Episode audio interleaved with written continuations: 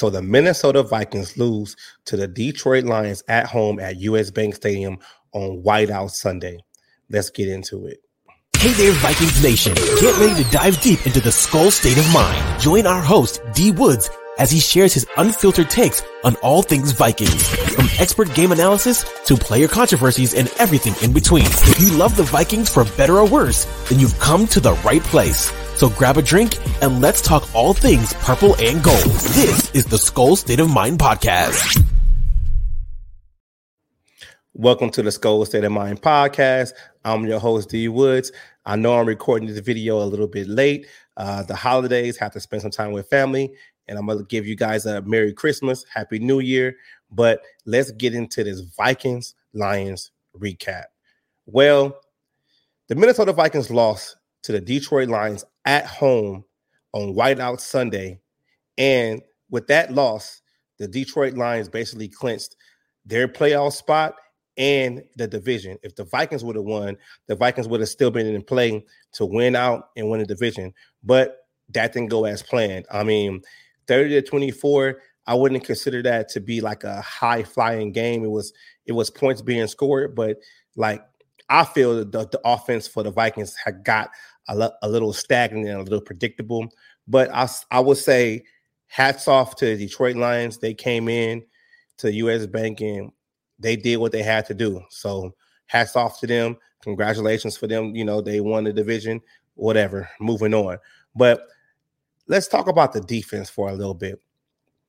In my opinion, I feel that the defense actually did their job when it came down to like timely stops, especially like you know, the last couple of series of the game, I feel like the defense did their job and gave the offense the ball, and the offense kind of shot themselves in the foot all day.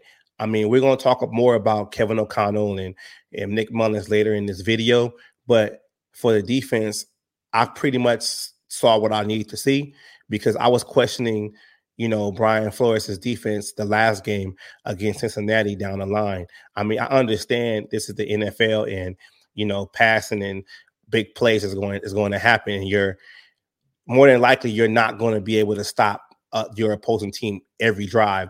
But I feel like the defense was solid, and I feel like Brian Flores actually made adjustments with the players that he had available, and basically still able to have a good defense of performance on Sunday against the Detroit Lions.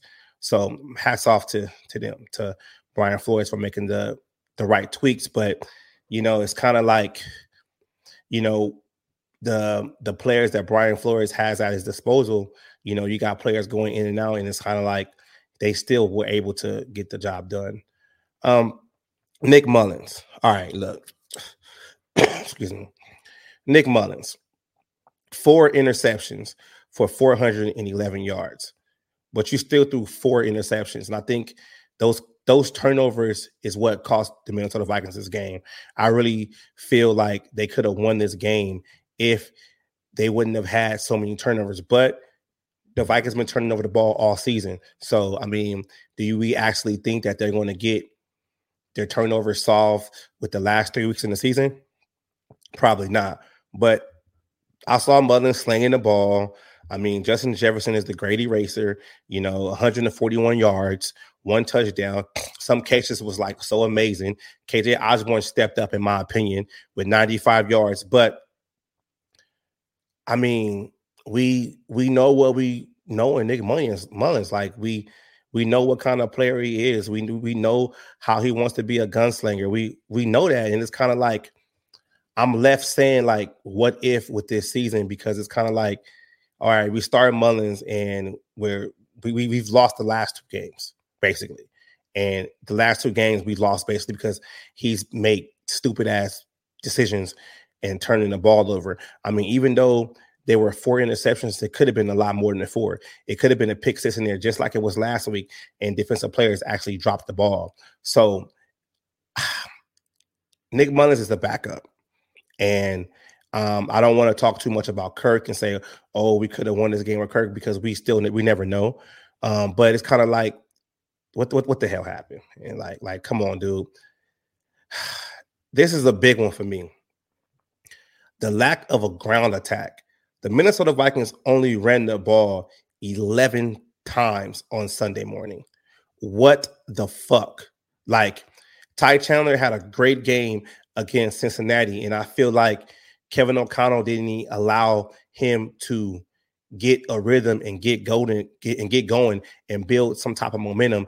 And it was kind of basically like, oh, we're just gonna drop Mullens back and pass. And it's like the best thing that you can do and and basically complement a backup quarterback or a young quarterback is a good defense check and consistently running the ball. And I feel like with the lack of a running attack, like you only ran the ball 11 times.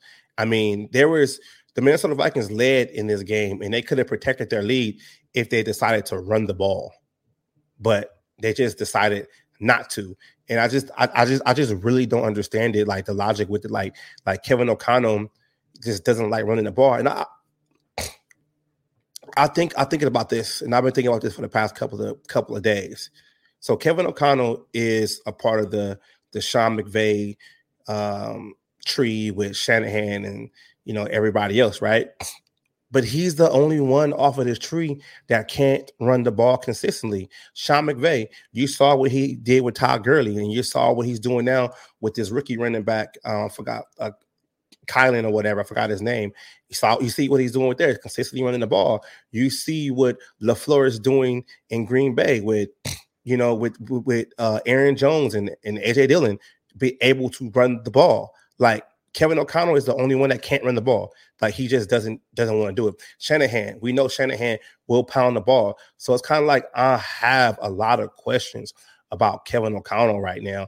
And running the ball is one of them. And it's like you put Alexander Mattison in the game, and even though you gave him two carries, I feel like those carries kind of killed the drives because he basically went nowhere. I mean, he had two carries for negative one yards. Like, if he wasn't healthy, why are you playing him? And if you wasn't even getting any pop from him, and you saw why even put him in the game, like it's it's just ridiculous.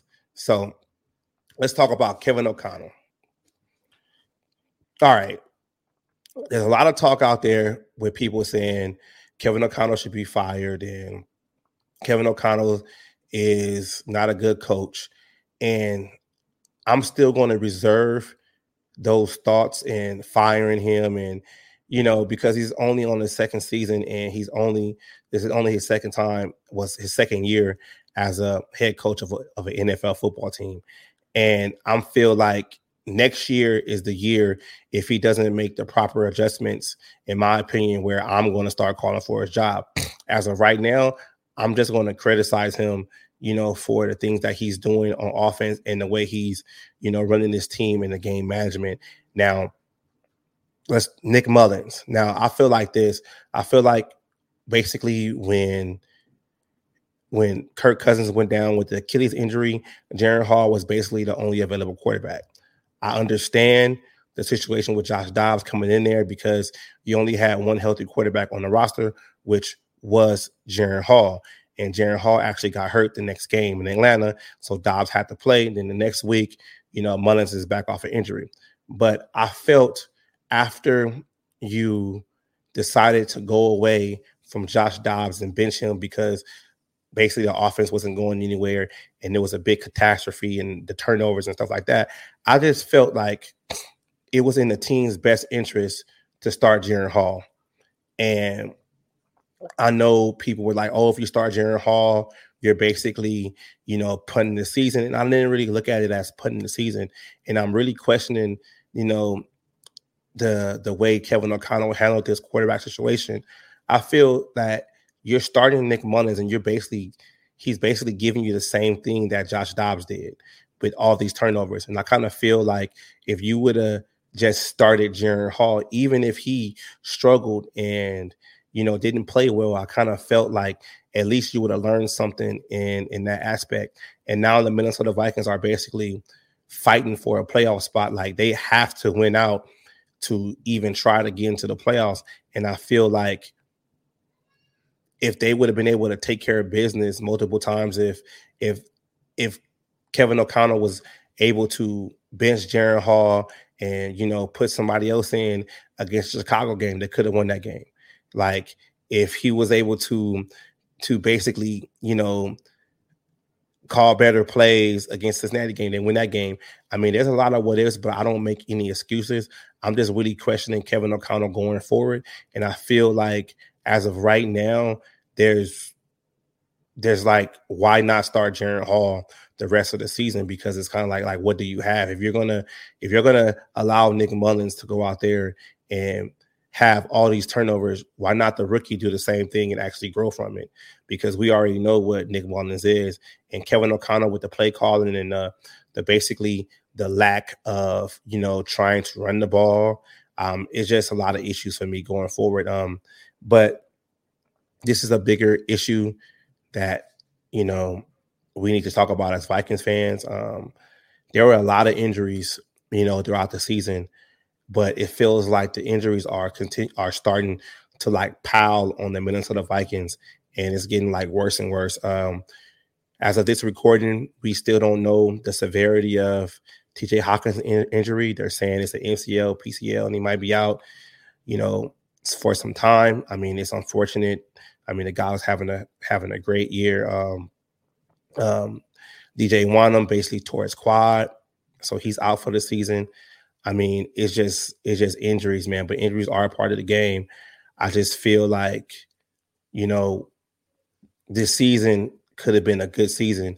And now we're like at the end of the, the last two weeks, and these injuries are piling and piling up. Um, I'll do a reaction video later, just you know, when it's released about TJ Hockenson. But it's, it's, it's a sad case, man. Like I I felt that the, the guy was playing like all world this year, and just for him to be you know, kicked out the game for for a knee injury, but injuries do happen. All right. Looking forward. Looking forward, first off, like I said before, this is what I want to happen. I want to see Jaren Hall the last two games. Even if the Minnesota Vikings make the playoffs, I want to see Jaren Hall. Okay, that's first. Defensively, Brian Flores, you're doing a great job. You made some adjustments, but still, I kind of think some of these teams have some tape on your defense now, and they're starting to figure out, you know, where to throw the ball and where the defense is soft. That happens. Running the ball. Kevin O'Connell has to get more consistent running the ball. I know this is the last two weeks of the season, and basically he is what he is running the ball. But if you want to try to sneak in this playoffs and do anything, you're gonna have to do that. But we're gonna have to see because it's kind of like you know the Minnesota Vikings are basically you know on their last weeks every every game this point now is a playoff game. So thank you guys for watching the you know my channel. You know reaching out. I really appreciate it. You know, like I said before, um, happy holidays and everything. Skol Vikings, and let's get out of here.